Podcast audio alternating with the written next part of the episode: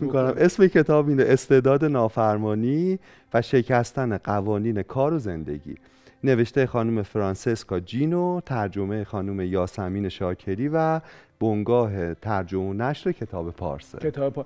ما اتفاقا عادت داریم که معمولا درباره این که چقدر خوبه که نافرمانی نکنیم بشنویم. بله دقیقا. ولی اینجا اومده گفته که یه استعداده. آها، آها. آره یعنی ما پس مثلا من به. عنوان معلم دائما می‌دیدم که به بعضی از بچه ها برچسب می‌زنن که اینا مثلا نافرمانن شیطونن نمیشه مدیریتشون کرد. خیلی جالب کتاب که میگه این بچه ها یه استعدادی دارن که به پیشبرد جامعه ما می‌تونه خیلی کمک کنه.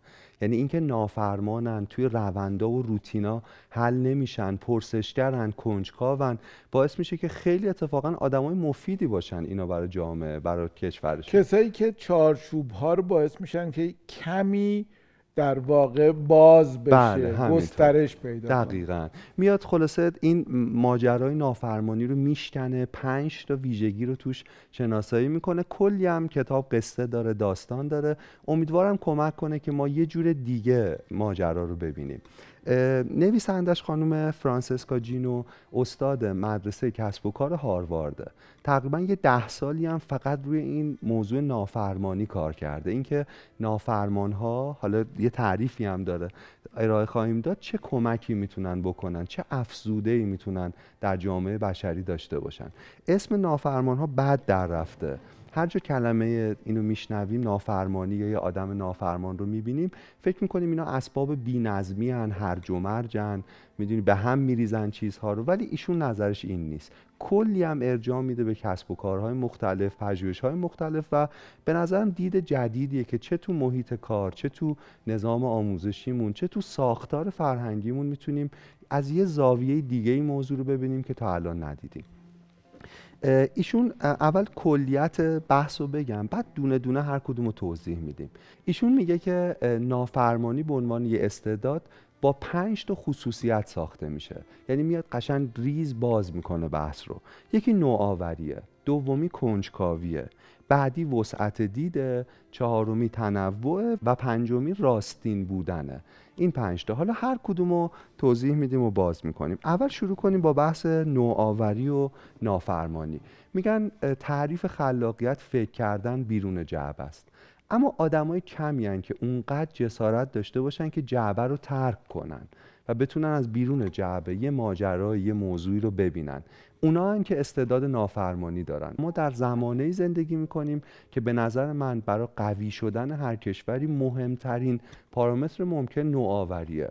یعنی هر روز داره چیزها عوض میشه و این خیلی مهمه که بدونیم یه استعداد به رسمیت بشناسیمش و برای پرورشش کار بکنیم. یه چیزی که سالها پیش شنیدم و خیلی برای من تأثیر گذار بود این بود که اگر آدمایی که نمی‌خوان یک قدم برن جلوتر.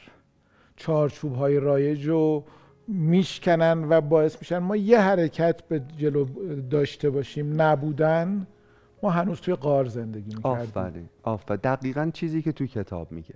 یعنی میگه درسته که نافرمان ها رو خیلی ما بهشون سخت میگی ولی اصلا اونا این مشعل رو گرفتن تو دل تاریکی دو متر جلوتر بردن و دو متر بیشتر رو روشن کردن. بعد در مورد همین چارچوب های رایج یه ذره صحبت کنیم. ما به این چارچوب های رایج سروش جان خوب می‌گیریم. یعنی فکر می‌کنیم این فریم اینه جهان اینه و غیر از این نیست. این نافرمان ها که انقدر گستاخن انقدر شجاعن که ترک کنن این فریم ها رو. مثلا در مورد اینکه این چارچوب ها اونقدر بدیهی و مطلقا درست نیست به جشن عروسی نگاه کنیم. یه سری ساختار براش داریم. در هند مثلا اینطور رخ میده که هفت بار قسم می‌خورن هفت قدم دور آتش می‌زنن و هفت زوجی که تازه ازدواج کردن میان به عروستوما تبریک میگن و اینجوری فرایند ازدواج رسمی میشه. اما در ویتنام کاملا از عدد هفت اجتناب می‌کنن. هفت رو عدد بدشگونی می‌دونن. یعنی می‌خوام بگم ببینید از بالا نگاه کنیم تو چارچوب جامعه هند اون هفت عدد انقدر مقدسیه تو این مثلا مراسم ازدواج. اما کیلومترها اونورتر یه اقلیم دیگه وجود داره که آدما با هفت مشکل دارن. توی آمریکای لاتین وقتی دختران بزرگ میشن مثلا 13 14 ساله میشن یه رسمی دارن که پدران کفش تخت دختراشون در میارن یه کفش پاشنه بلند در واقع براشون می‌گیرن. یه جور مناسک اینه که تو دیگه بزرگ شدی. ولی این رسم تو ژاپن کاملا چیز دیگه است. کفش تختی رو پای دخترانی می‌کنن که دارن در واقع وارد بزرگسالی میشن. حالا چون اونجا انگاره های فرهنگی اینه که دیگه وقت تلاشه و دویدن و کار و کوششه و اونجا اینه. می‌خوام بگم از بالا نگاه کنید خیلی از روندا به نظر ما بدیهی می‌رسه غیر قابل پرسش می‌رسه. ولی وقتی مقایسه می‌کنیم می‌بینیم نه از درون جعب است ما اونا رو غیر قابل تغییر یا غیر قابل پرسش می‌دونیم. جاهای مختلف ممکن اصلا یه چیز دیگه ای باشه. می‌دونید ما به روندا خیلی عادت می‌کنیم.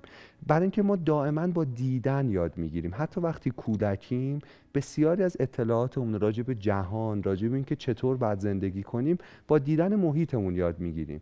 و اگه آدما پرسشگری نکنن همون رفتارهای قدیمی دائم داره باز تولید میشه. دانشگاه ییل یه پژوهشی انجام داده در مورد اینکه بچه ها چطور با دیدن یاد می‌گیرن. چطور الگو برداری می‌کنن. نتیجهش خیلی جالبه. میگه بچه ها انقدر صادقانه و انقدر عمیق الگو برداری می‌کنن از آدم بزرگا از محیط فرهنگی پیرامونشون که حتی اشتباهات بزرگترا رو هم به همون شکل تکرار می‌کنن. تو این آزمایش یه لاک پشت پلاستیکی رو آدم بزرگا جلوی بچه های دو تا پنج سال سعی می‌کردن از یه ظرفی در بیارن. حالا مثلا یه حالتی ممکن بود حالتهای دیگه نبود. هی خطا این کار انجام می‌دادن لاک پشت گیر می‌کرد نمی‌شد. و بعد یه جا به راه حل می‌رسیدن و لاک پشت از ظرف در میومد. وقتی بچه ها خواستن این کار تکرار کنن نرفتن سراغ راه حل درست. انقدر صادقانه کپی می‌کنن الگو برداری می‌کنن که همون اشتباهات بزرگسالا رو هم تکرار کرده بودن. یعنی همه اون راه های غلط رو هم دوباره رفته بودن. ببینین چیز مهمی رو به ما میگه دیگه. در مورد نسل در آشیانه در مورد تغییرات فرهنگی بهتر شدن فضای اجتماعیمون یه چیز مهم میگه که اگر ما فرزندانی تربیت نکنیم که نسبت به خود ما پرسشگر باشن و استعداد نافرمانی رو در اونا رشد ندیم همواره منجمد میشیم در اون شرایط همیشگی و قبلی. خب این یعنی آرام آرام داره توضیح میده که نافرمانی یکی از استعداداش نوآوریه و نوآوری با ترک چارچوب های رایج ممکن میشه و چطور باید این کارو کرد و این آدم های نافرمان آدم های خیلی شجاعی و بله. آدم های خیلی در واقع به نوعی میشه گفت که قهرمانی چون معمولا شرایط خوبی ندارن. بله. اولا که خیلی وقتها اشتباه می‌کنن. بله. و سرزنش میشن که تو چرا این نافرمانی کردی؟ و چون نقشه ای هم برای بیرون جعبه ندارن گم میشن یعنی وقتی موفقن و ما الان داریم ازش صحبت می‌کنیم بله. بارها تلاششون ناموفق بوده به بیراهه رفته. بله. ولی اشکال نداره. اونا هم باید باشه که راه های جدید موفق هم پیدا بشه. دقیقا همینطوره. حالا می‌خوام به مخاطبانمون بگم از شما حرف شما استفاده کنم که اگر شما هم این نافرمانی رو داشتین جرأت تجربه چیزهای تازه فهم چیزهای تازه رو داشتین بدون این یه استعداده و این خیلی چیز مهمیه. و چه اشاره جالبی کردین راجع به آدم هایی که این نافرمانی رو کردن لزوما هم موفق نبوده. همه مثل داوینچی و گالیله و اینا نتونستن در واقع به دستاوردهایی برسن. واقعا اونها آدم های ارزشمندین و واقعا چیزیه که به نظرم باید به عنوان یه ارزش تو جامعه شناخته شه. شکسپیر میگه هیچ زندانی به اندازه زندانی که دیواراشو نمی‌بینی تو رو محدود نمی‌کنه. می‌دونید انقدر این روتین ها برامون عادی و بدیهی میشه اینه که باید آشنایی زدایی کرد از این روتین ها یعنی خیلی خوبه که آدم بپرسه من دارم چی کار می‌کنم؟ یعنی حداقل مثلا سالی سه چهار بار از خودش این سوال مهم رو بپرسه. اونایی که استعداد نافرمانی دارن هم راجع به خودشون هم راجع به پیرامونشون این پرسش رهایی بخش و نجات بخش رو از خودشون مکرر می‌پرسن. دومین چیزی که استعداد نافرمانی رو می‌سازه مسئله مهمی به نام کنجکاویه. کنجکاوی. ببینید ما با تجربه های جدید خودمون رو وسعت میدیم سروشان یعنی مرزهای وجود ما آگاهی ما وسعت پیدا نمی‌کنه مگر اینکه تجربه های جدید ساخته شه برامون. و آدم های نافرمان که این کنجکاوی درشون وجود داره به نظرم آدم های وسیعی هستن و باید اجازه این وسعت گرفتن رو بدیم که بتونیم جامعه ای داشته باشیم که آگاهیش بیشتر باشه. یه پارادوکسی داره نافرمانی. همزمان ناخوشاینده اما بسیار مفیده. بسیار مفیده. یعنی اینکه مثلا فرزند من با من چالش بکنه و کنجکاوی کنه یه چیزایی رو بخواد خودش تجربه کنه خب بسیار شاید اولش ناخوشاینده ولی بسیار مفیده. یعنی باید بدونیم که تحمل آدم هایی که پرسشگرن کنجکاون جستجوگرن و به دنبال پاسخ دارن تلاش می‌کنن شاید در ابتدا سخت باشه. اما بر... اما فرهنگی که این کنجکاوی بخشی از های مهمش باشه فرهنگیه که بر هر چالشی می‌تونه فائق بیاد. یعنی از هیچ چی دیگه نباید بترس اون جامعه چون آدم ها با هم همفکری می‌کنن کوکریشن می‌کنن همآفرینی می‌کنن و چیزی رو پاسخی رو می‌تونن خلق کنن. حسین فروتن یه کتابی رو معرفی کرد خیلی کتاب خوبیه. من فکر می‌کنم این می‌تونه شعار نظام آموزشی ما باشه. پرسیدن مهمتر از پاسخ دادنه. پرسیدن مهمتر از پاسخ دادن. تو کل نظام آموزشی ما برعکس این فرایند داره طی میشه. یعنی پاسخ دادن خیلی در واقع مهمتر از پرسیدنه. چه بسا پرسیدن اخلال ایجاد می‌کنه در پاسخهای معلم. یعنی پرسش یه چیزیه که عملا تهدید محسوب میشه. ما اشتباه داریم پیش میریم. گاهی که سوال می‌پرسه و معتقدیم وقت کلاس رو داره می‌گیره. یا مثلا این خارج از کتابه یا این بی ارتباطه. یادمون نره از خودمون بپرسیم مثل داستان فارسکام که ما اصلا برای چی داریم میدویم؟ یعنی این کلاس این مدرسه این هزینه این کتابا برای چی اصلا وجود دارن؟ می‌دونید برای یادگیری دیگه برای گسترش آگاهیه. و این ممکن نمیشه مگه اینکه ما باز تکرار می‌کنم. به خودمون بگیم که پرسیدن مهمتر از پاسخ دادن. اجازه میدین الان که این صحبت کردین یک کتاب و فیلمی که دقیقا درباره پرسیدنه و درباره نظام آموزشی رو خیلی آره بگم. بله بر من هم کتابش هم فیلمش بسیار تاثیرگذار بوده. خوندن و دیدنش و اثر میگم تاثیرگذار و لذت بخش. کتاب و فیلم انجمن شاعران مرده. آفرین. که اتفاقا دقیقا در یک نظام آموزشی توی مدرسه ای که این چهار چوبا به شدت شکل گرفته و بسته است یه معلمی وارد میشه که بذر سوال رو در ذهن دانش آموزا ایجاد می‌کنه و اختلال داره. هزینه داره مشکلاتی داره. به حال داستان فیلم رو لو ندم. ولی بچه ها رو یه گام شاید صد گام می‌بره جلوتر. یک پنجره که نه یک در بزرگی رو به روشون باز می‌کنه. آفرین آفرین. چقدر فیلم درخشانیه بله. با بازی رابین ویلیامز. بله. همینطوره. من میگم یعنی ما باید پارادایم نظام آموزشیمون رو عوض کنیم. وگرنه بسیاری از چالش های ما حل نمیشه. تو این پارادایم باید اون دال مرکزی پرسیدن باشه نه پاسخ دادن. حالا جالبه ما تو نظام آموزشیمون گاهی وقتا پاسخ میدیم وقتی اصلا سوالی وجود نداره. مثلا شما شیمی درس می‌دادین. خب گاهی وقتا مثلا من معلم ممکنه شروع کنم بگم این مولکولا این در حالی که اصلا بچه ها سوال ندارن که این اصلا به چه دردی می‌خوره چی رو حل می‌کنه. می‌دونید همین رو همین شیمی رو میشه جوری درس داد که اول پرسشی ایجاد بشه جای اون بحث هندسش مشخص بعد حالا ببینید وقتی پاسخ ها سرازیر میشه وقتی پاسخ ها گفته میشه چقدر آموزش لذت بخشه. عجیبه که سروشان ما میل به یادگیری درمون بسیار غریزی و لذت بخشه. یعنی شما رفتار بچه ها رو نگاه کنید بچه ها پر از سوالن.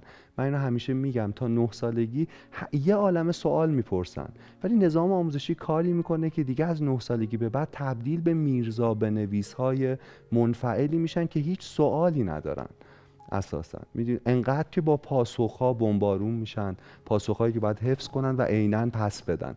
می‌دونید این خیلی چیز غلطیه. من فکر کنم دلسوزانه کشور ما باید بدونن اونجا یه چیز مهمی غلطه. یه پارادایمی اشتباهه. باید اونو تغییرش بدیم. خیلی مهمه. و ما کاری که می‌کنیم اینه که مثلا حتی تو رنگ کردن به بچه ها یاد میدیم که مبادا از خطوط بزنه بیرون. یعنی همونجا داریم چه حتی چیزای ساده.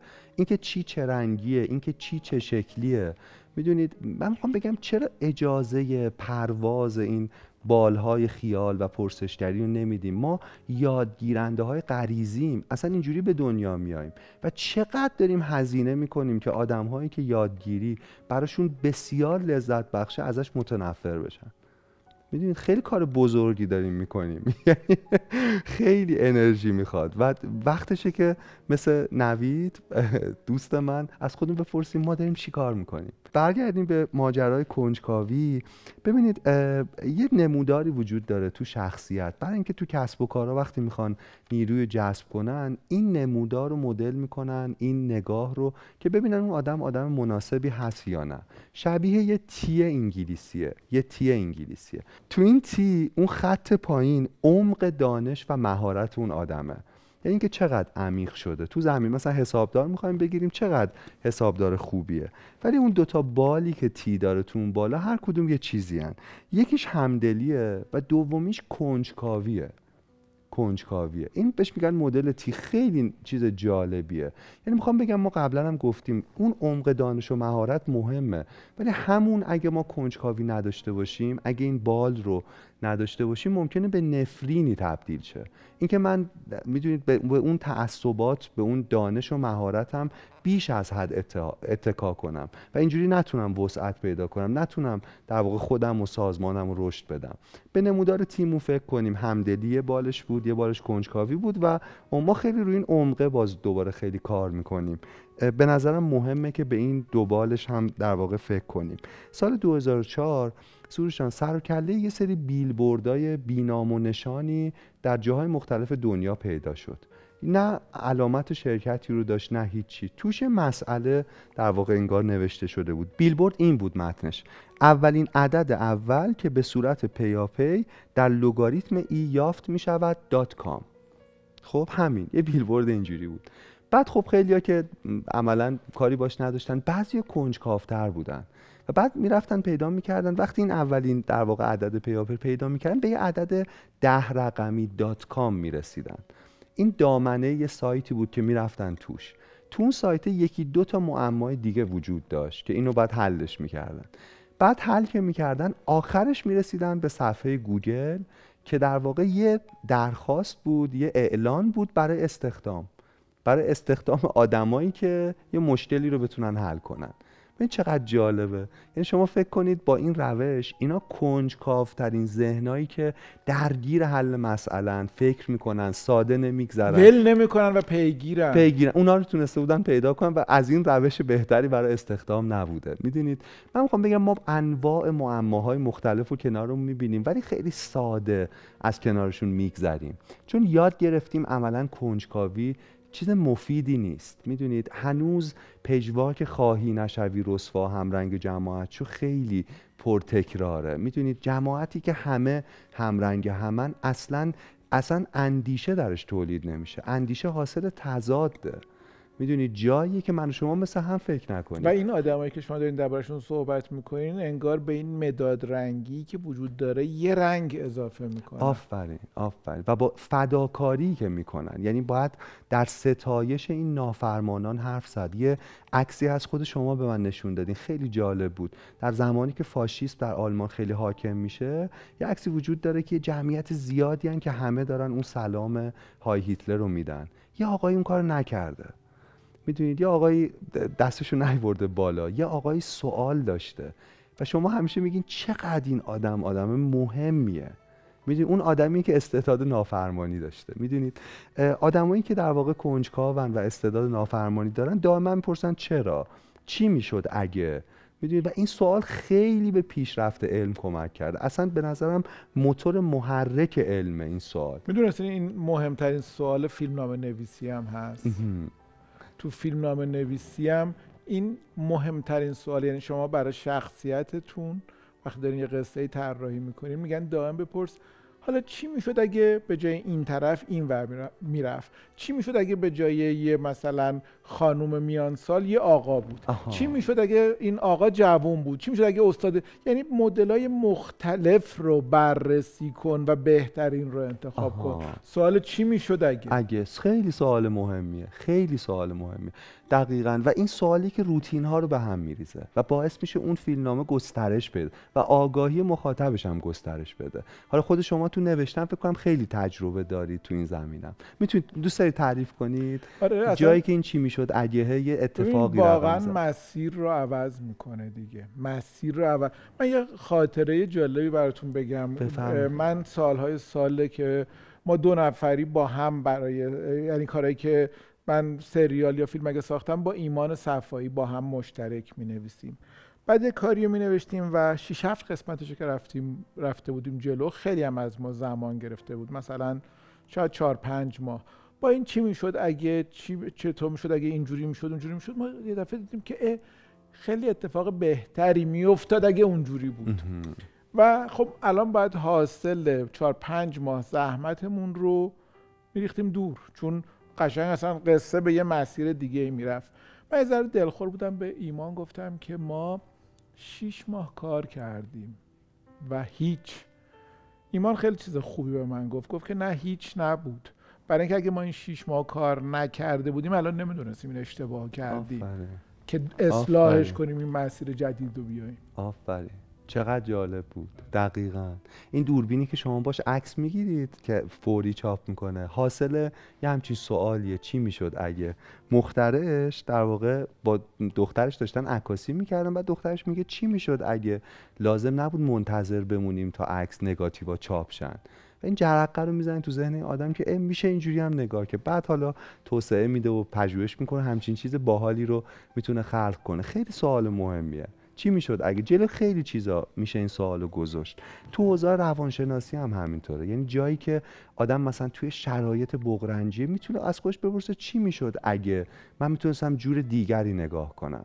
این خیلی نکته مهمیه. بریم سراغ بعدی. نکته بعدی هم به نظر آ اینم بگم. تو شرکت پیکسار یه شعاری وجود داره. در واقع یه دغدغه وجود داره. پیکسار موفق ترین تولید کننده انیمیشن دنیاست. بعد شرکت یه یه- بعد یه کتابی وجود داره به نام شرکت خلاقیت که مدیر عاملش نوشته. یه چیز جالب من اونجا میخوندم خیلی خوب بود که می‌گفت بزرگترین نگرانی پیکسار اینه که کارمندان شیوه های موجود رو به چالش نکشند. به چالش نکشند. ببین خیلی نگاه جدیدی ها. شاید جای دیگه ای توی شرکت دیگه ای که منجمد شده مهمترین نگرانی اینه که کارمندان شیوه رایج رو به چالش بکشن. واقعا این نگرانی خیلی از شرکت های ایران. ببین یه شرکتی که انقدر موفقه داره فرهنگ می‌سازه خیلی چیزا رو داره تغییر میده با این دغدغه داره اداره میشه. یک روز در سال پیکسار تعطیله و اون روز روز انتقاده. یعنی روزیه که آدم و کارمندا مجبورن بگن که چه روند به ظاهر بدیهی پنداشته شده ای رو میشه یه جور دیگه انجام داد. روزی که همه وادار میشن بپرسن چی می‌شد اگه؟ هان هزینه تولید فیلم ها داستان خیلی چیزا اینجا در واقع عوض میشه و اون کتاب نشون میده که چه جوری اصلا این کمک می‌کنه این شرکت انقدر خوب پیش بره. سومین چیز که می‌دونم شما خیلی طرفدارشین و حالا اگه شد تو فصلهای آیندهم بیشتر راجبش حرف می‌زنیم استعداد وسعت دیده. آدمای نافرمان دیدشون وسیع تر از دیگرانه. یه مفهومی وجود داره به نام دید تونلی. دید تونل یعنی که ما انگار توی تونل گیر کردیم. فقط انتهای تونل رو می‌بینیم که یه نوریه. یعنی اطراف رو نمی‌بینیم. یعنی دیواره های تونل رو نمی‌بینیم. خب؟ این دید تونلی باعث میشه که ما خیلی وقتا راه حل هایی که می‌تونه چیزی رو حل کنه رو نداشته باشیم. اینجا نافرمان ها خیلی آدمای مهمی هن. چون نافرمان ها به جای نگاه کردن به اون انتهای تونل گاهی به در و دیوار خیره میشن گاهی یه چراغ قوه جیبشون در میارن یه اطراف رو می‌بینند خب این حاصل وسعت دیده. سال 2009 یه هواپیمایی از زمین بلند شد و دو دقیقه بعد که از آسمان بلند شد با یه گروه از پرنده ها برخورد کرد. متاسفانه پرنده رفتن توی موتور هواپیما و دو تا موتور از بین رفت. کاپیتان این پرواز کسی به نام کاپیتان سالی. و بعد خب بعد یه کاری می‌کرده. هواپیما موتور نداره به یه گلایدر سنگین پر از سوخت تبدیل شده تاز تازم بلند شده باک پره و خیلی موقعیت خطرناکیه. از برج مراقبت بهش میگن که یه اتوبانی رو اون اطراف خالی می‌کنه و اونجا فرود بیا.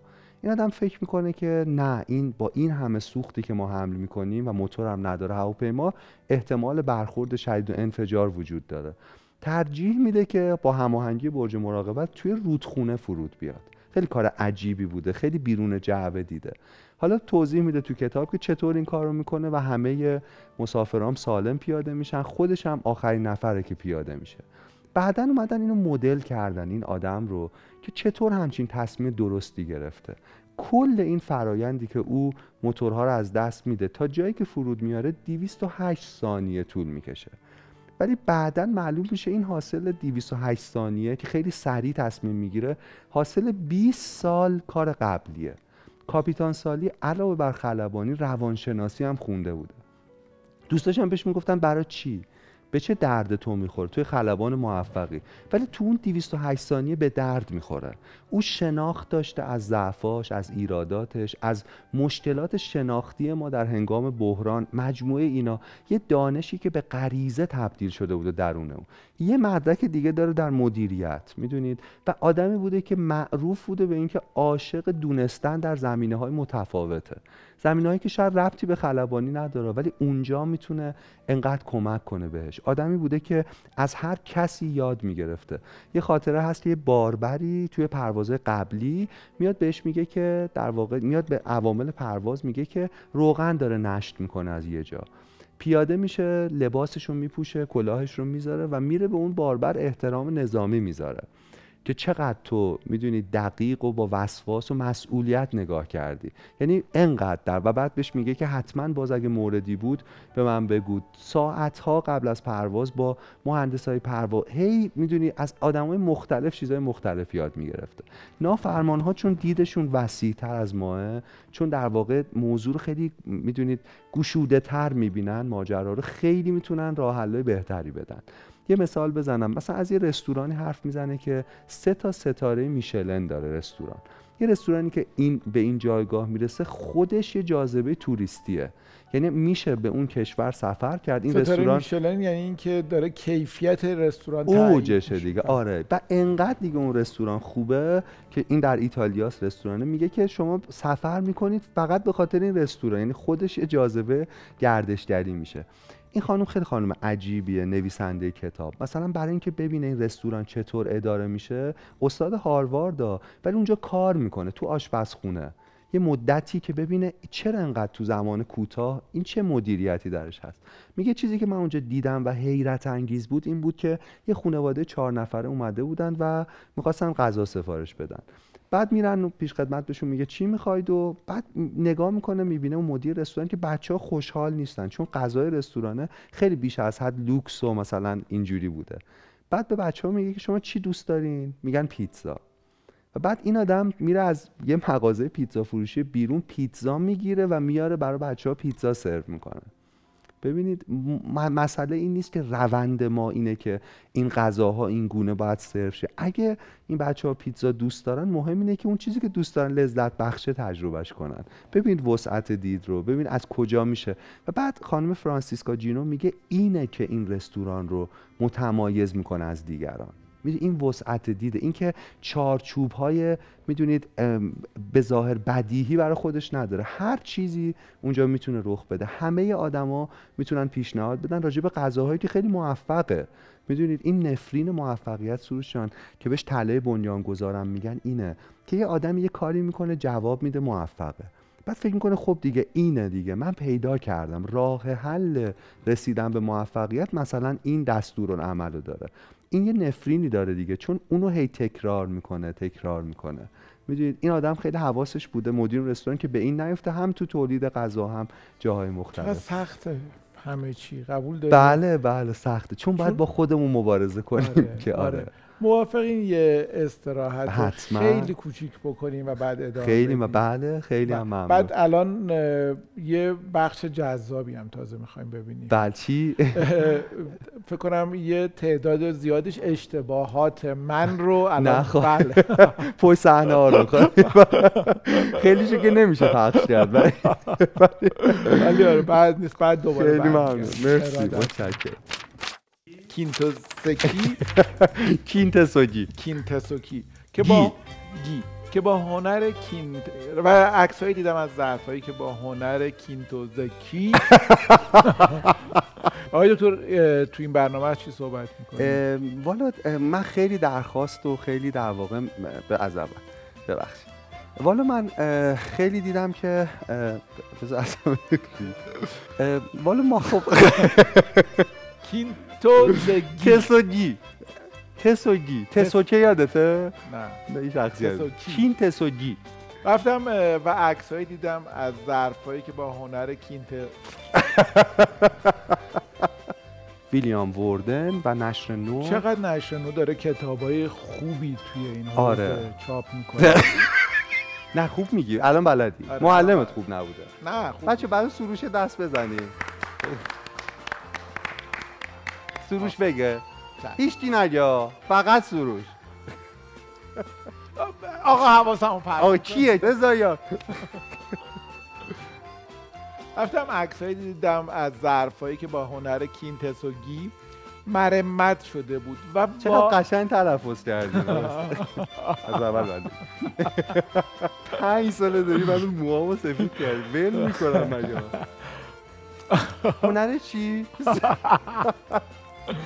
رفتم و عکسایی دیدم از ظرفایی که شکسته بود و با این هنر قدیمی ژاپنی کینتزوکی. مرمت. شده بود. بله. مرمت چی؟ از اول. می‌تونی بگی. دیگه دیگه آره. کاری نداره رفتم عکسایی دیدم از ظرفایی که شکسته بود و با هنر کینتزوکی. گی. گی. گی. آقا این داره کل برنامه رو دستش می‌گیره ها. تدوین ریتمی که سریع قابا نه. اصلا الان که دیدی خودت. که من یه جمله با دیگه میگم و بعد استراحتی می‌کنیم آره اصلا تو هم نباشی ما می‌تونیم عطاره رو خودمون بخونیم رفتم عکسهایی دیدم از ظرفایی که شکسته بود و با هنر کینتزوگی مرمت شده بود و واقعا هر کدوم از این ظرف سوالی هم هست. بله اه، سو... چی؟ آه عزیزم. بعد اینکه اصلا براش مهم نیست ما اینجاییم خیلی خوب حاله داره چیکار می‌کنه الان؟ داره می‌کنه اونجا رو. آها. داره تمیز می‌کنه دست. البته اون موقع که جلو کتاب هاست عکسش بهتر میشه ها. آی جانم. بیا ببینم. رفتم عکسهایی دیدم از ظرفایی که شکسته بود و با هنر کینتوز. تو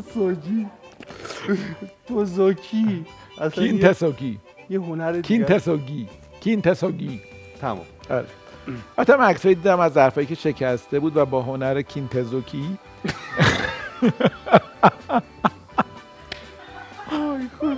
توی سیاه چاله ایم احساس می‌کنم وای کاش هیچ وقت تموم نشه. تموم نمیشه. هیچ وقت تموم نمیشه. آقای چکوری تو همین پنج دقیقه که استراحت کردیم ببینین چه بله. بارونی شد. بله آره و چقدر زیباست. حالا احتمالا صدای یه ذره بعد صدای رعد و برق داریم. اب نداره دیگه. بارون دوست دارین و خیلی خیلی زیاد. یعنی وقتی بارون میاد چتر اصلا می‌گیرین خل میشم. حالا چترم شاید بگیرم ولی عاشق بوی خاک و آره خیلی زیاد. خیز شدن چی نافرمانی کنیم؟ گاهی چرا؟ شما چی دوست داری؟ من خیلی بارون دوست دارم و از خیز شدنم زیاد ابایی ندارم یعنی دوست دارم. خیلی. من می‌دونم شما برف بازی دوست ندارید. آره یکی از برف بازی. نافرمانی های شما اینه که آخه این برف بازی دوست ندارین آدم خجالت می‌کشه. اینقدر همه عاشق بله، برف بله. بازیان که من روم نمیشه بگم ولی وقتی برف بازیه من میشینم و لذت می‌برم از اینکه بقیه دارم وقت چه. خوب که آدم میگه آقا من این فرقو دارم. آره، تو من- این چارچوب همه دوست دارن. یه نفر این آره بره من میشینم نگاه می‌کنم. چی دوست دارین؟ بارون دیگه. هم خود بارو بله خیلی. خوب. خیلی ممنون. مرسی. داشتیم راجع به وسعت دید حرف می‌زدیم و اینکه یکی از المانهای استعداد نافرمانی اینه که نافرمانها خیلی وسیع می‌بینن یه ماجرا یه موضوع رو. بعد توضیح دادیم مثلا اون خلبان چطور با وسعت دید نجات داده. یه سایتی هست که توش آدما میان مشکلاتشون رو میگن شرکت ها کسب و کارها و بعد آدمای مختلف بهش پاسخ میدن. حالا یه تعدادی پاسخ که انتخاب میشه مثلا یه پاداشی می‌گیرن. در واقع یه میزیه که کسی که چالشی رو داره و کسی که می‌تونه اون چالش رو حل کنه همدیگر اونجا ملاقات می‌کنن. این چیز بین المللیه بعد نویسنده اومده بررسی کرده که پاسخهای درستی که داده می‌شد و چه کسانی میدن. ما عموما فکر می‌کنیم متخصصان اون حوزن مثلا میگه که یه مشکلی بوده در حوزه شیمی پلیمر. یه شرکتی یه چالشی داشته در یه زمینه بعد میگه که ولی پنج تا جواب برتر یکیش مال یه دامپزش بوده. یکی متخصص نجوم بوده یکیش شیمیدان بوده که قابل پیش بینیه یکیش کشاورز بوده یکیش هم دانشجو بوده. یعنی گاهی وقتا سروشان آدما اتفاقا چون متخصص نیستن تو اون حوزه می‌تونن از یه زاویه‌ای به ماجرا نگاه کنن که متخصصین نمی‌تونن. این خیلی چیز جالبیه. مثلا سال تقریبا 1500 در استانبول می‌خواستن یه پلی بسازن. اونجا یه جایی وجود داره به نام دماغه شاخ طلایی. که با کاراکوی اینا یه ارتباطی داره. یه پلی می‌خواست استانبول رو به کاراکوی وصل کنه. دولت عثمانی بود. دنبال این بودن که یکی ایده ای بده. داوینچی اون موقع آدم معروفی نبود. در زمینه مهندسی هم شروع نکرده بود. دستاوردهاش کسی نمی‌دونست. یه نقاش معروف بود. او یه ایده ای میده در مورد این پل و خب هیچ وقت نمیسازنش چون فکر می‌کردن عملی نیست. و پل ساخته نمیشه بعدها ساخته میشه. بعدا 300 سال بعد نروژیا همون ایده داوینچی رو گرفتن و دیدن این پل واقعا کار می‌کنه. یه پل خیلی بزرگ یک تکه است. باز قبلا هم گفتیم گالیله. وقتی ما با تلسکوپش به ماه نگاه می‌کنیم چون نقشه نسبتا دقیقی از پستی و بلندی های ماه کشید. وقتی با اون تلسکوپ نگاه می‌کنیم می‌بینیم انقدر نمیشه واضح دید. اینو مدیون استعدادش در نقاشی بوده. چون مدت طولانی نقاشی می‌کرده با سایه ها با اینکه این مدل باستاب نور احتمالا دره ای رو اونجا داره نشون میده یا قله ای رو با این ارتفاع اینطور تونسته در واقع بسازه. خیلی میشه مثال زد از اینکه چطور یه دانشی از یه جهان معنایی موازی از مثلا نقاشی می‌تونه بیاد توی جهان معنایی دیگری مثل نجوم و یه چیزی رو حل کنه. ببینید من معتقدم آدم باید عمیق شن توی زمینه ای حتما. ولی حتما زمینه های دیگر هم باید در واقع ازش کمک بگیرن. حتما با چیزهای دیگر هم تا حد امکان باید آشنا باشن. می‌دونم خود شما هم تو زندگی خیلی این تنوع دانش براتون مهمه. این حوزه بله، مختلف رو بله. آره. و به نظرم خیلی کمک می‌کنه. من یه مواقعی به خودم می‌گفتم خیلی به شیمی علاقه داشتم. البته تو دبیرستان که شیمی افتضاح بود. افتضاح. یه داستانی هم داره. آره علاقه شما به یه بارم خوندید و نوشتیدش. بعد ولی دو سال آخر دبیرستان حالا یه ذره شیمی بهتر بود. بعد که تو دانشگاه شیمی میخوندم و بعد زندگیم دیگه فاصله گرفت. یه یه موقعی فکر می‌کردم چی شد این شیمیه؟ کجا بود؟ ولی می‌بینم واقعا هنوزم که هنوزه این که برای من یه ذره در حد دانشجوی خیلی خیلی خیلی ضعیف شیمی حالا از اتم ها و مولکول ها و پیوند ها و سطح انرژی اینا می‌دونم برای فهم اتفاقا مسائل خیلی وقتا روزمره زندگی بهم کمک کرده. اینکه چه جوری دو تا اتم پیوند به وجود میاد. چه موقعی پیوند سسته چه موقعی پیوند قویه چه موقعی پیوند در واقع میگسله از بین میره.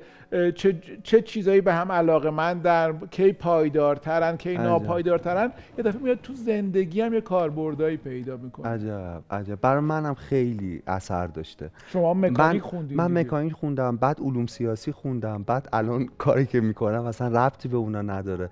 ولی فکر نمی‌کنم این اشتباه بود. یعنی اون چیزی که توی مکانیک اون نگاه به دنیا که یاد گرفتم یا اون تنوعی که توی علوم سیاسی تجربه کردم.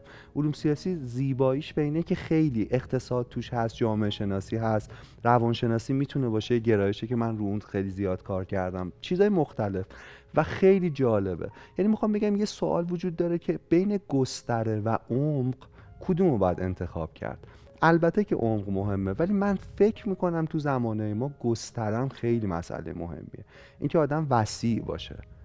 توی می‌دونی زمین من, عمیق من نظرم اجازه بفرم آره من فکر می‌کنم اونایی که دوست دارن رو عمق بله، کار کنن بله، آره. اونایی که دوست دارن رو گستره کار کنن اونایی هم که می‌تونن رو هر دوتاش کنن بله ولی اونایی که دوست دارن تو عمق کار کنن بدونن که گاهی گستره یعنی وسعت دید می‌تونه امکاناتی بهشون بده بله، که بله.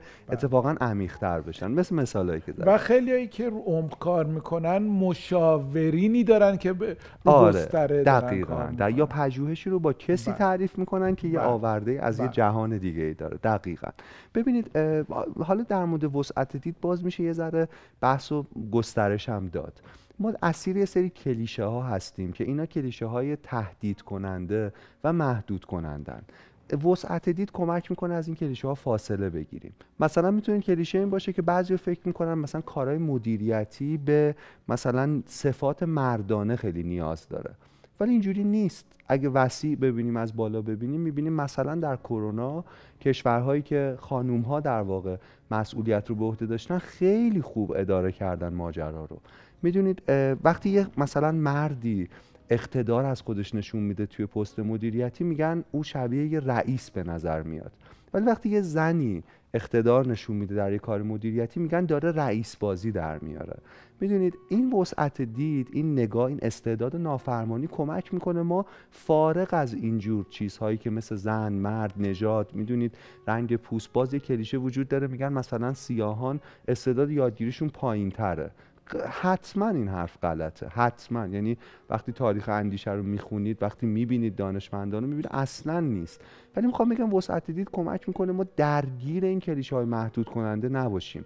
حالا رنج این کلیشه ها بیشتر برای اون آدماییه که بهشون برچسب کلیشه ای می‌زنیم یعنی می‌خوام بگم سروش جان این کلیشه هایی که ما نسبت میدیم به اون آدم یه جور پیش بینی های خود انجام میشه و چقدر این یعنی- بحث هم توی جامعه شناسی هم روانشناسی الان مهم شده و, آره. و چه تحقیق ها و آزمایش های مفصلی همین چیزی که دقیقا گفتیم برچسب ما بله. اینکه برای بسیاری از موضوعات یا بسیاری از آدم ها یا برای بسیاری از اتفاقات از قبل یک برچسب آماده ای داریم بله. یا بهمون میگن این برچسبش اینه بله. حالا که ما اینو با این برچسب می‌بینیم دیگه توی این محدوده و قالب فقط بهش فکر. می‌کنیم دید تونلیه آره و دیگه باورمون نمیشه که چیزی جز این برچسب می‌تونه باشه این برچسب رو برای ما چسبوندن و لزوما این برچسب این آدم این موضوع این اتفاق نیست. درسته. جور دیگه بهش نگاه من می‌خوام بگم. سروش اتفاقا دقیقا این برچسبه باعث میشه اون پیش بینی که ما راجع به اون کلیشه داریم محقق بشه. بله.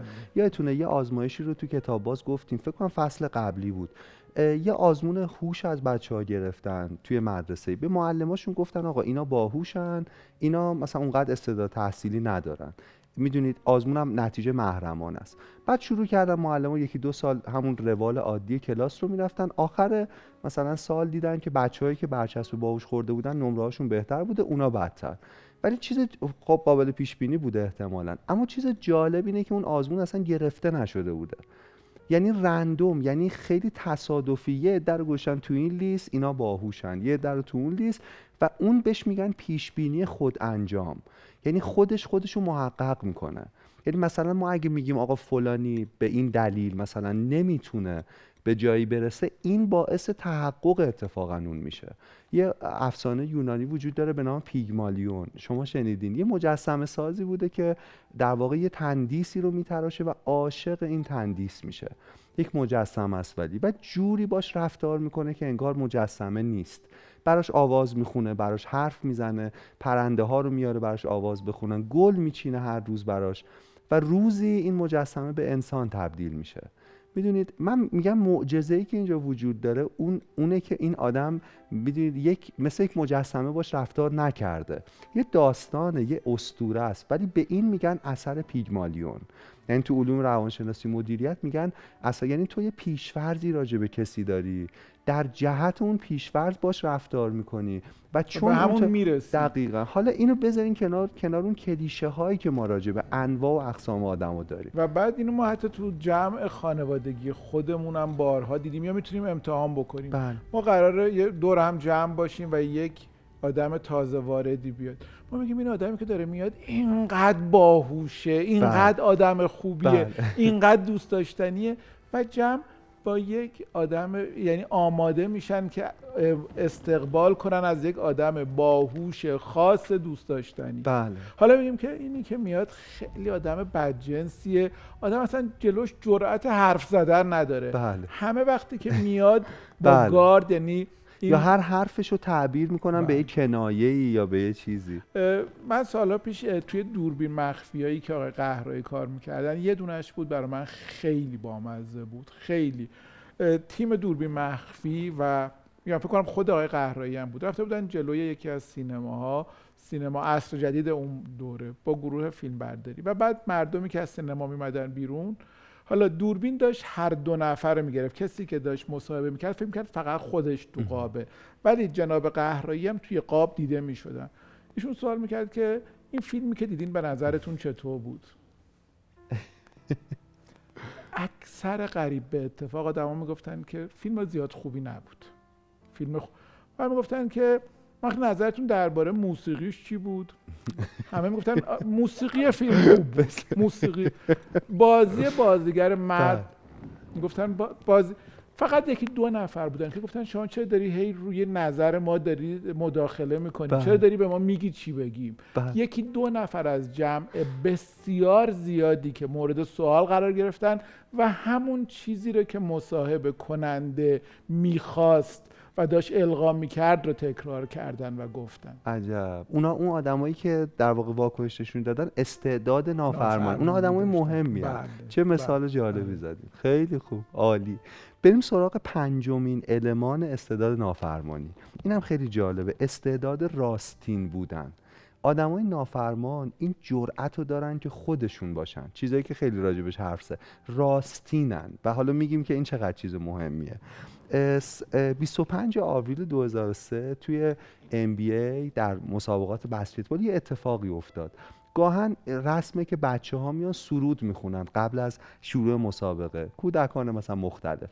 یه بچه اومده بود یه سرودی رو بخونه. خب 20 هزار نفر توی جمعیت و هول شد.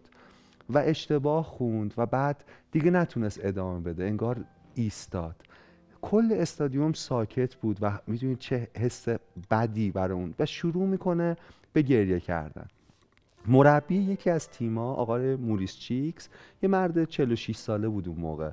آروم آروم از تیمش جدا میشه میاد پشت میکروفون و شروع می‌کنه ادامه اون آهنگی که کودک قطع کرده بوده رو خوندن. نکته اینه که صدایشون خیلی صدای بدیه. یعنی ویدیوش وایرال شده و صداش خیلی می‌دونید فالش خشن دورگه است اشتباه می‌خونه. کلمات هم اونقدر سرود و مسلط نیست. شغلش خوندن نیست. ولی 20 هزار نفر همزمان شروع. می‌کنن در یک لحظه با شکوه همچین سرودی رو خوندن و اون کودک هم همین کارو می‌کنه. بعدا ازش می‌پرسن که چرا این کارو کردی؟ میگه من پدرم دوتا فرزند دارم و دیدم این بچه به دردسر افتاده. و این کارو کردم برای اینکه اگه بچه خودم به دردسر افتاد کسی اگه می‌تونه براش کاری بکنه انجامش بده. ببینید نکته جالب تو این و ارتباطش به بحث ما اون راستین بودن است. مهم نیست که صدای این مربی چقدر خوبه. مهم نیست که چقدر فالش می‌خونه یا نمی‌خونه یا کیفیت کار چیه. مهم کاریه که داره. می‌کنه نافرمان ها اینجور آدمان. و اتفاقا با این راستین بودنشون حتی به غلط جاهایی کمک می‌کنن یه اتفاقی یه جرقه یه لحظه فوق‌العاده خلق شه. من حتی به غلطی که گفتین بله. یاد صحبت آقای بله، آقای آره. افتادم که اتفاقا خیلی سوال جالبی آره آره خیلی حرف درستیه به نظر من. هم و ربط داره به راستین بودن دقیقا. پژوهش‌ها نشون میدن افرادی که تو مسابقه های کاریشون شغلیشون ضعفاشون رو قایم نمی‌کنن و خود راستینشون رو نشون میدن بیشتر امکان استخدام دارن. یه بار مقایسه کنیم با فرهنگ رایج. به ما میگن اگه مصاحبه کاری میری بهترین لباس عطر فلان. و اونجا شروع کن مهارت ها تواناییات سوال که می‌پرسن هیچ سوالی رو بی جواب نذار. ببین چقدر ادبیات اینجوری تولید شه همش اشتباهه به نظر من. چیزی که مهمه برای کارفرما همون راستین بودن است. اگر چیزی رو نمی‌دونید نمی‌دونید.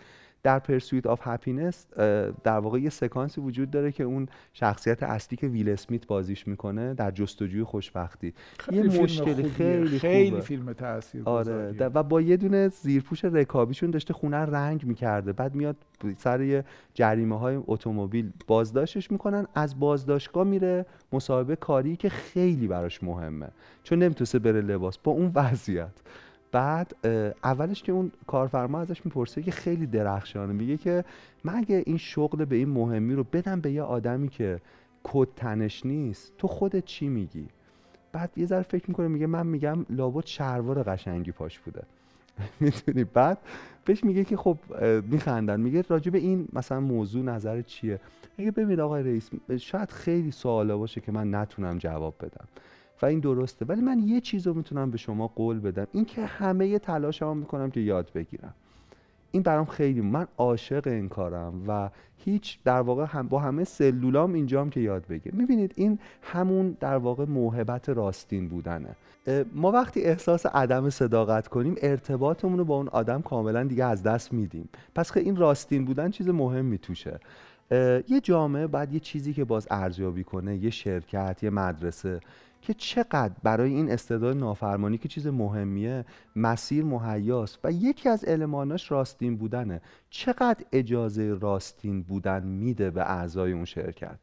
خیلی به نظرم عامل مهمیه در اندازه‌گیری. خیلی, مهمه. باز یه بار خیلی هندسه. بحثمون رو مرور کنید. در جهانی که نوآوری حرف اولو می‌زنه خب استعداد نافرمانی استعداد خیلی مهمیه. استعداد نافرمانی پنج تا المان داره. گفتیم یکیش راستین بودنه. پس خیلی ما چقدر آدما می‌تونن خودشون باشن؟ خب یه پژوهش بگم. همین خود این خانم انجام دادن. میگه که ما مثلا بذارید بومیش کنم که قشنگ حسش کنیم. میگه فقط فرض کنید این حالا تیماش فرق می‌کنه. طرفدار استقلالن یه عده طرفدار پرسپولیسن اینا طرفدار استقلال میارن و یه مچبند پرسپولیس یعنی تیم رقیب رو میگن دستتون کنید. بعد دستشون رو باید می‌کردن توی ظرف یخ یه ظرف آب. اندازه می‌گرفتن که چقدر می‌تونن تحمل کنن. خب یه بار دیگه مثلا یه ذره که میگذشت حالا یه مچبند دیگه و دستشون می‌کردن تو ظرف آب. اون مچبند بعدی تیم مورد علاقهشون بود. آقا سعد وقتی در واقع ما مچبندی رو میبندیم که بهش اعتقادی نداریم یعنی با راستین بودن ما در تضاده مدت خیلی خیلی کمتری می‌تونیم تحمل کنیم. می‌دونید؟ من می‌خوام بگم مچی که راستین نیست انقدر ضعیفه. حالا روحی که ذهنی که آگاهی که نمی‌تونه راستین باشه چقدر می‌دونید قدرتاش داره کم میشه. خیلی مهمه. یعنی نکته مهمیه. آره و. ما باید اینو یاد بدیم به آدما یعنی نباید اشتباه حراسی یعنی باید اجازه بدیم آدما خود آسیب پذیرشون باشن. و اینو با دیدن یاد می‌گیره مخصوصا تو مدرسه. من معتقدم یه معلم در یک سال تحصیلی حداقل چهار بار باید عمدن اشتباه کنه از عمد. و عذرخواهی کنه. بدون اینکه مثلا بخواد خیلی شرمسار شه یا بدون اینکه بخواد دراماتیزه کنه ماجرا رو. یعنی اینجوری به بچه مثلا یاد میده که به عمد چون آدم اشتباه می‌کنه. آره، کدوم آره. ماییم که اشتباه؟ نه ولی خب چه کسی هست که اشتباه دقیقا. آره ولی حتی اصلا یه چی- مسئله ای رو اشتباه حل کنه. چون مهمتر از جواب مسئله است که بچه ها ببینن اه آقا معلم ما خانم معلم ما اشتباه می‌کنه و میگه شجاعانه. راستین میگه من اشتباه کردم و از بچه ها یاد می‌گیره. بچه ها نظرتون چیه؟ چی کار کنیم؟ می‌بینی اینطوریه که بچه ها یاد می‌گیرن خود راستینشون باشن شجاعتر باشن. ما یه معلمی که داشتیم البته خودش می‌گفت این جمله مال من نیست از نقل می‌کرد ولی خیلی تاثیرگذار بود. همیشه به ما سر کلاس می‌گفت که من استاد می‌گفت می‌گفت من از شماها یه شب جلوترم درسی که شما امشب می‌خونین من دیشب دیشب یه بار خوندم. آماده کردم خودم رو درست. که بیام به شماها انتقال بدم. برای همین جای اشتباه هم دارم. یه شب از شماها جلو آفرین. این تواضع اون آدم. و چه ببین شما چند سال از این میگذره؟ بله. هنوز پژواک داره. یعنی این مهمتر از همه چیزهایی بوده که او آموخته. یا یه در واقع دانشمند بزرگی که استاد دانشگاه پرینستونه توی سایتش از یه جایی به بعد شروع می‌کنه یه کمپین رو راه میندازه. شرح شکست هاش رو می‌نویسه. مثلا میگه این پژوهش من شکست خود ناقص مون چرا؟ این جایزه رو من نگرفتم. چرا؟ حالا ویژگی های شخصیتی شرایط این چیزهای مختلف. من داشتم فکر می‌کردم به ایده یه برنامه ای یه مثلا برنامه گفتگو محور که در مورد شکست هاست. فرهنگ عمومی ما خیلی حول پیروزی و داستانهای موفقیت میچرخه. حتی اگرم مثلا داستان شکسته اون یه در واقع حفره و بعد سربلند قهرمان میاد بیرون. یعنی چه جالبه که یه بازیگری بگه من این فیلم رو بد بازی کردم و چرا بد بازی کردم؟ ها؟ یه مسئولی بگه من اینجا اشتباه کردم و چرا؟ فقط راجع به شکست. می‌دونید؟ این باعث میشه که ما از در واقع اون اشتباه حراسی فاصله بگیریم و با خود آسیب پذیر با همه ویژگی انسانیمون راحت تر باشیم. اینطور به نظرم خیلی چیزا می‌تونه حل شه. مدل خانم الیزابت کوبلر راست و یادتونه در مورد در واقع سوگ. اینجا می‌خوام یه نکته بگم که حتی این راستین بودن بخشیش اینه که ما به خودمون حق اینو بدیم که احساساتی که داریم تجربه می‌کنیم و تجربه بکنیم. قبلا گفتیم که در جهان ما شادی احساس نرمال تلقی میشه و این غلطه. کاش شادی بیشتر باشه هر روز خوشحالی لحظه های خوب. ولی گاهی اندوه گاهی استراب همه اینا هم بخشی از زندگیه. خانم الیزابت کوبلر راست قبلا گفتیم روی سوگ کار می‌کرد. میگه آدم وقتی سوگ می‌بینه اول دچار انکار میشه بعد دچار خشم میشه بعد دچار چانه زنی میشه افسردگی و بعد پذیرش. بعد نکته اینه که آدم وقتی مدل رو می‌بینن میگن خب این چقدر احساسات بدیه. پس زود باید از این خشمه بگذریم. بعد ولی نه. نکته خانم کوبلر راست اینه چیزی که کم بهش پرداخته شده که تو همه اینا رو باید تجربه کنی تا به پذیرش برسی. بخشی از راستین بودن یعنی راستین بودن در تجربه احساسات. یعنی میگه تو اونجا مثلا خشم مهمه. نه اینکه در خود دفنش کنی تو حق داری که عصبانی باشی. می‌دونی اون چانه زنی اون آدم می‌خواد یه چیزی رو عوض کنه که نمی‌تونه عوض کنه. اینجا غالبا اطرافیان میان میگن این که فایده نداره کار اشتباه یه عبسی نه باید انجامش بده. می‌دونید باید مثلا فکر کنید یکی توی رابطه عاطفیه که دچار مشکله. بعد اطرافیان تو چانه زنیه. رابطه مثلا متاسفانه داره مثلا روزای بدی رو میگذرونه. بعد جداشن. همچین حالتی. اطرافیان میگن چه دست و پای علکیه که می‌زنی. نه این خیلی باید این کارو بکنه. برای اینکه اگر این رابطه به جایی نرسید به خودش بتونه بگه آقا من رفتم من جنگیدم من هر کاری می‌شد انجام دادم. می‌بینید راستین بودن با خودمون با احساساتمون. باز اینجا توی راستی بودن دوباره در واقع یه نکته جالب توی کتاب بود. توی کتاب بازم قبلا حرف زدیم. این برنامه جوره مروره در واقع چون برنامه پایانی مونه مرور چیزایی که تا الان گفتیم. یه ماجرای مهم تمرکز روی نقاط قدرت آدم هست. نه نقاط باز ضعفشون. در مورد ضعف گفتیم کوبلر راست. ببین کل نظام آموزشی ما حول باز یه پیشفرز غلط میگذره. روی ضعف های آدم و سرمایه گذاری می‌کنه نه روی قدرت های راستینشون. یعنی چی؟ مثلا اگه یه بچه قبلا گفتم که ادبیاتش 20 و ریاضی 11 احتمالا اینجوری بهش مشورت میدن که خب تو ادبیاتت که خوبه ضعفت ریاضیه رو این وقت بذار که اینو مثلا برسونیم بالاتر. ولی من می‌خوام بگم شاید این بچه مثلا شفیعی کتکنی آینده است. می‌دونید این یه غریزه ای داره تو اون زمینه و نهایتا شاید ریاضی رو بتونه دو نمره سه نمره افزایش بده. یعنی روی نرمالایز کردن آدما تو این راستین بودن محیط اجتماعی باید بپذیره که یه آدمی قدرتاش اصلا شاید حاصل اینه که تو اون چارچوبا جا نمیشه. می‌دونید در موردش حرف زدیم که نبوغ آدما همون جنون آدماست یعنی اون چیزی که باعث میشه اون یه کاری بکنه که فوق العاده اون جایی که احتمالا از فریمای رایج یه ذره بالاش می‌زنه بیرون. ما تو سیستم آموزشیمون شاید تو سیستم شغلیمون بلافاصله این اضافه ها رو قیچی می‌کنیم. نرمالایز می‌کنیم. می‌دونید با تمرکز روی ضعفا فراموشی قدرت های آدما. میکلانج توی نامه‌ای به دوستش داستان ساخت یکی از بهترین مجسمه رو اینطور توضیح میده. میگه فرشته ای را در درون مرمر دیدم. آنقدر تراشیدم تا آزاد شد. آنقدر تراشیدم. درون همه ما همچین پیکره وجود داره و اون جایی که ما به صورت راستین خود خود خودمونیم. نافرمان ها اینو می‌دونن. نافرمان ها اگه می‌تونن کار بزرگ کنن چون با خودشون راحتن می‌دونن من این ضعف رو دارم. تو این زمینه هرگز نمی‌تونم خوب باشم. ولی این قدرت رو دارم. و با این صداقت و رو راستی با خودشون تمرکزشون رو جایی می‌ذارن که بیشترین دستاورد برای جامعهشون هم داره. اینم به نظرم نکته خیلی مهمیه. یه ویدیویی خیلی گسترده شده از یه پسر بچه خارجی که یه چوب دستش داره می‌خواد بیسبال بازی کنه. بعد میگه من بزرگترین ضربه زننده دنیام. بعد توپو میندازه بالا نمی‌تونه بزنه.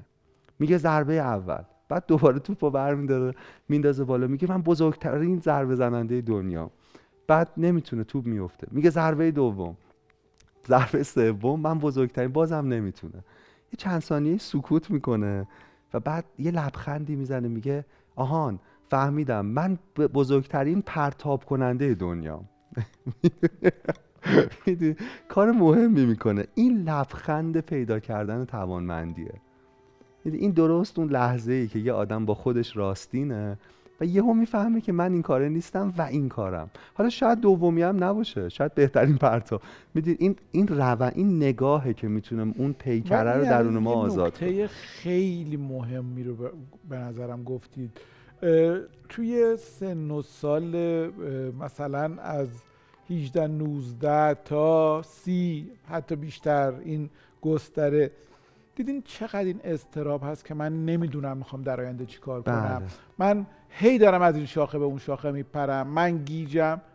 این خیلی غیر طبیعی نه نه. این اصلا بخشی از راه یافتن اون کار درسته. اصلا آقای سعد استعداد یافتنی نیست. به این معنی ساختنی جایی که ما با انجام دادن می‌فهمیم که نه مناسب این کار نیستیم و بعدی و یه جایی در واقع حس می‌کنیم. من خودم تو زندگیم انقدر کارای در کنار معلم متنوع انجام دادم که تو همش هم شکست خوردم. بعد یه جا فهمیدم نه من آره من معلمی رو دوست دارم. می‌دونید با انجام دادنه که ما می‌فهمیم. تستای شخصیت و اینا همه چیزای خوبی ها. به ما راهنمایی میده کاندید میده. احتمالا تو تو اما نکته مهم اینه که از خونه بیرون بیایم. یه دوره داوطلبانه حتی بدون دستمزد. اون کار رو تجربه کنیم احساس کنیم و بعد میگیم اه آها مثل عشق در یک نگاهه. خودت می‌فهمی که این اون چیزیه که دوست داری. ولی باید اونجا باشی باید ببینیش. باید باش مواجه بشی. پس ما راجع به پنج تا المان مهم استعداد نافرمانی یه توضیحاتی دادیم. یکیش نوآوری بود کنجکاوی بود وسعت دید بود تنوع بود و راستین بودن بود. درست راجع به اینا حرف زدیم. ببینید برسیم حالا به جنبندی نهایی از بحثمون. کتاب تو فصل آخر توضیح میده که جهان ما دچار بحران دلبستگیه. یعنی آدما به چیزای کمی دل بستن و دلیلش رو می‌دونه که اون نافرمانی درست توصیه نمیشه به آدما. مثال بزنم میگه مؤسسه گالوپ خیلی مؤسسه مهمیه. در 142 تا کشور رضایت شغلی رو اندازه گرفته. فقط 13 درصد کارکنان به کارشون دلبستگی داشتن. کارشون دوست نداشتن اصلا. 13 درصد. 13 درصد خیلی کمه. اگه ببینیم که ما چند ساعت در روز درگیر کارمونیم کاری که احتمالا دوستش نداریم اون وقت یهو می شوکه میشیم که این چقدر رنج داره تو جهان تولید می‌کنه. تو فصل آخر به این می‌پردازی که این دلبستگی رو با پرورش استعداد نافرمانی چطور میشه بیشترش کرد؟ یه سری راه یه سری تجربه میگه خیلی جالبه. مثلا یکی اینه که میگه آقا برای اینکه دلبستگی آدمو بیشتر شه باید اجازه نافرمانی تو اون چارچوب ها رو بهشون بدید. مثلا میگه ما یکی از روتین ترین و عادی ترین و دیگه هی کلیشه ترین کارهای دنیا اعلامی که مهماندارا می‌کنن. احتمالا خودشون هم از این کار خیلی بعدشون میاد که مثلا دو در در جلو دو در در عقب کمربند و بسته نگه دارید تا چراغ فلان. میگه شرکتی داشت احساس می‌کرد این داره اثر می‌ذاره روی کارکنان خطوط هوایی. بهشون اجازه داد هر جوری می‌خوان اینو بگن. فقط پیام رو منتقل کنن که کمربند باید بسته شه. کلی اتفاقات جالب افتاد. مثلا یک مهمانداری اینطور در واقع شوخی می‌کنه با آدما که اگه داشتیم سقوط می‌کردیم اگه چند تا بچه دارین اول بچه رو نجات بدین که احتمال داره بیشتر پول در بیاره. مثلا یه شو می‌دونید ماسک اکسیژن اون رو بزنید. در واقع همون توصیه‌ای که در هنگام فلان اول بیا مثلا چه می‌دونم موقع خدافسی با آدما می‌گفتن که سعی کنید چیزی تو هواپیما جا نذارید چون ما بین خودمون تقسیمش می‌کنیم. حواستون باشه که بچه هاتون رو برده باشید حتما. ببینید چیزای ساده یعنی یه چیز انقدر ساده و روتین رو هم میشه متفاوت انجام داد. اگر ما بحران دلبستگی داریم در جهانمون چون آدما رو مجبور کردیم توی چارچوب خاص بدون تنوع این صدای بله, بله, این دیگه بیننده های ثابت کتاب باز می‌دونن که البته تو بخشی هم که بین دو تا بخش بود گربه ما رو دوباره دیدن می‌دونن بله. که ما اینجا هستن آره داریم گربه داریم و بچه چهار داره. بچه داره بله. نه نه بیشتر... پنج تا بچه داشت یه دونم از بیرون اضافه شده الان 6 تا یعنی خیلی یکی هم اداپت کرده بله. سرپرست بله ایالوار جدیه و خب با شش تا بچه یه ذره حق فشارم روشه آره، صدا شنیده بشه ولی میگم بیننده های ما دیگه می‌دونن. که ما تو این فصل میزبان و مهمان داریم دیگه بله. یعنی هم اون الان اونجا رو خونه خودش می‌دونه هم ما داریم خیلی خوشحالیم در واقع ما تو خونه اونیم. بله در- بله. داریم این وقت اگه شب برنامه ضبط میاد دیگه خلاصه ببخش. بله اونم بخشی از برنامه. مرسی. این. استعداد راستین بودنه. چقدر جالب. یعنی ما به جای اینکه قطع کنیم ضبطو یا صدای رعد و برق میومد این خیلی به نظرم کتاب باز و کتاب باز کرده. اینکه خب این ما تو خونه یه گربه داریم ضبط می‌کنیم دیگه و عیبی هم صداش هم آره واقعا هم خیلی بده. با 6 تا بچه بخوایم آوارش کنیم. بعد اصلا نباید این کار. اصلا. اصلا. اینه آره. که ببخشید. آره. بفرمایید. خیلی ممنون. ببین باز در واقع توضیح میده برای این بحران دلبستگی باید چه کرد. مسئله مهم دیده شدن و تاثیرگذاری که تو برنامه اول بهش پرداختیم. ببینید من تو توی شرکتی رفتم بعد رئیسشون داشت با من قدم می‌زد تو این سالن. بعد به من میگفتش که مثلا اینا انگیزه ندارن زیاد فلان. بعد من ازش پرسیدم که اسم بچه ها رو می‌دونی؟ مثلا شاید پنجاه نفر کارمند بودن اونجا. گفت نه من چیز درگیر این کار نیستم مدیر منابع انسانی داریم و اینا. بعد دیدم این جواب سلام حتی آدما رو نمیده. بعد بهش گفتم چرا شما سلام می‌کنن؟ جواب گفت آخه اگه من بخوام جواب سلام بدم درخواستا شروع میشه و میگن آقا این کارو کنیم حقوق ما فلان. این که من اصلا وارد ارتباط نمیشم. اصلا جوابش در رفتارش بود. چرا انگیزه ندارن؟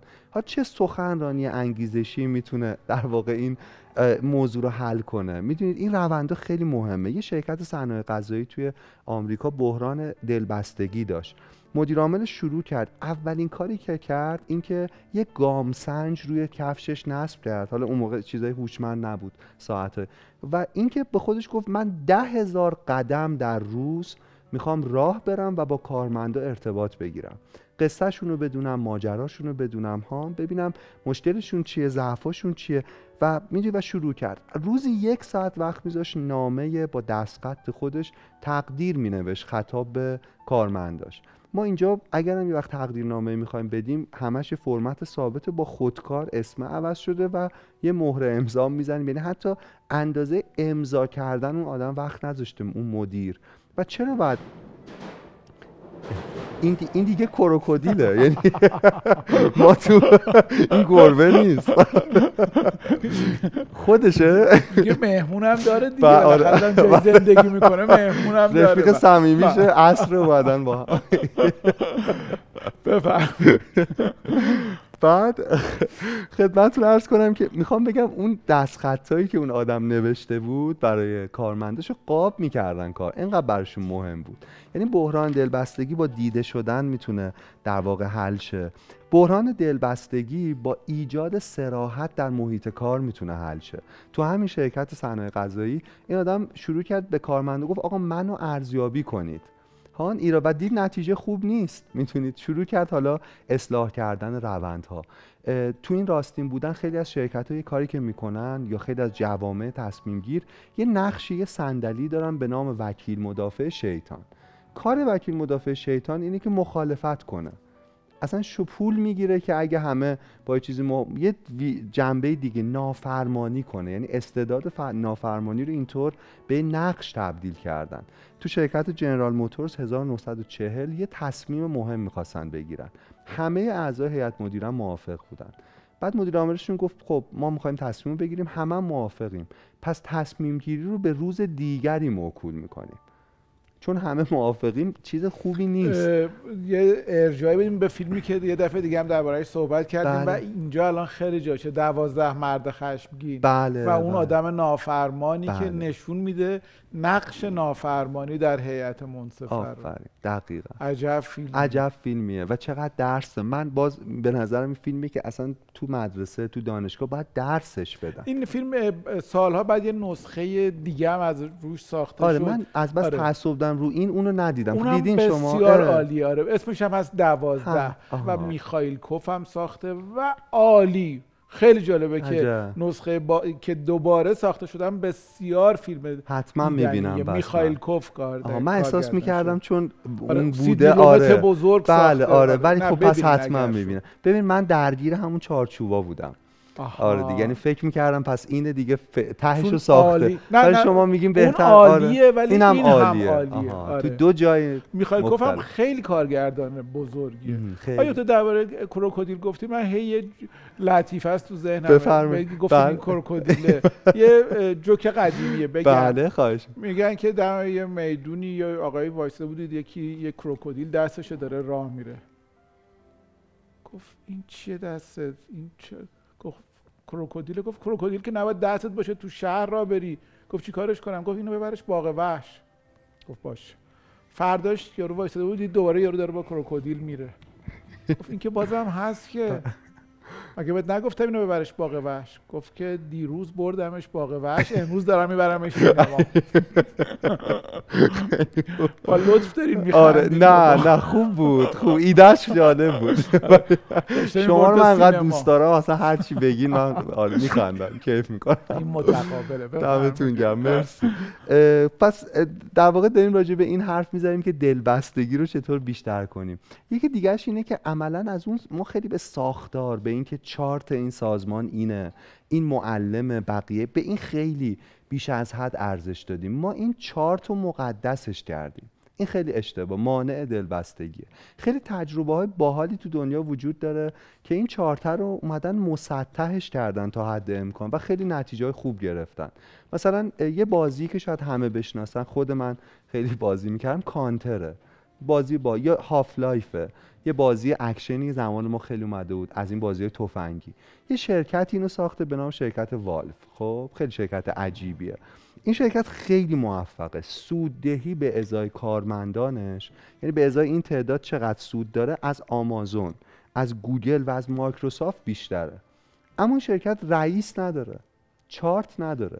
اینجوری پیش میره. مثلا یه بازی رو اینجوری می‌سازن که یه نفر با یه ایده میاد بعد شروع می‌کنه به بقیه مهندسا گفتن که آقا یه بازی اینجوری فلان یه عده بهش میپیوندن یه عده بهش و اون عده اگه بپیوندن با هم شروع می‌کنن رو اون پروژه‌ای که خودشون تصمیم گرفتن کار کردن. همه میزا در شرکت والف چرخ داره. برای اینکه شما بتونید میزتون تکون بدید و برید اون تیکه مثلا یه. سال توی پروژه ای یه عده اینجا. خیلی باز مثال دیگه وجود داره. یه پیتزا فروشی نویسنده میگه در آمریکا 2016 بهترین پیتزا فروشی در واقع قاره آمریکا شده. این اینم رئیس نداره. همه آدمایی که اونجا کار می‌کنن سهام دارن تعاونی مدلش. و همه رئیسن و همه نقش دارن هم هم دارن کار می‌کنن.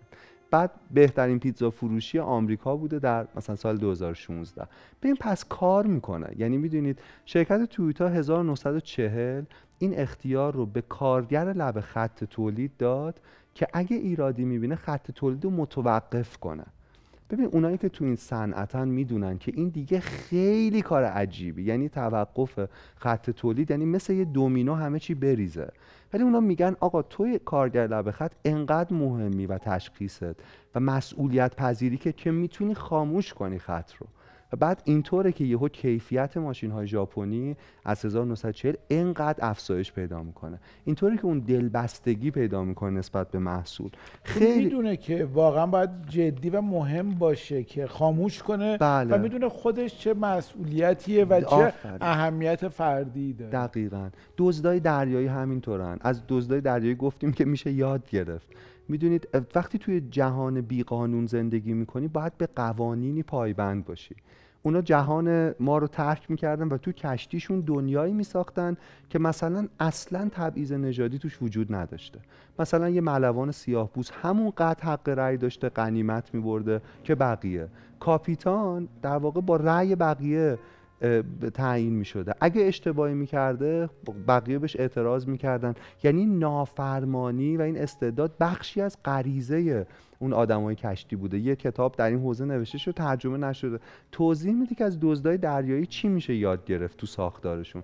و آدمای بدی بودن ولی بالاخره این میشه جالبه. تو گفتین قوانین جدیدی رو ساختن. و آفرین. آره. حالا آخرش برسیم به یه نکته کوتاه و بحث رو جمع کنیم. آسیب شناسی نافرمانی. حالا اگه ما نافرمانیم این استعداد رو داریم چه نکاتی رو باید بدونیم؟ اولین نکته اینه که بدونیم ما استعداد مهمی داریم. هیچ کاری نداشته باشیم به اینکه محیط چه واکنشی به ما نشون میده. ما آدم ویژه و مهمی هستیم.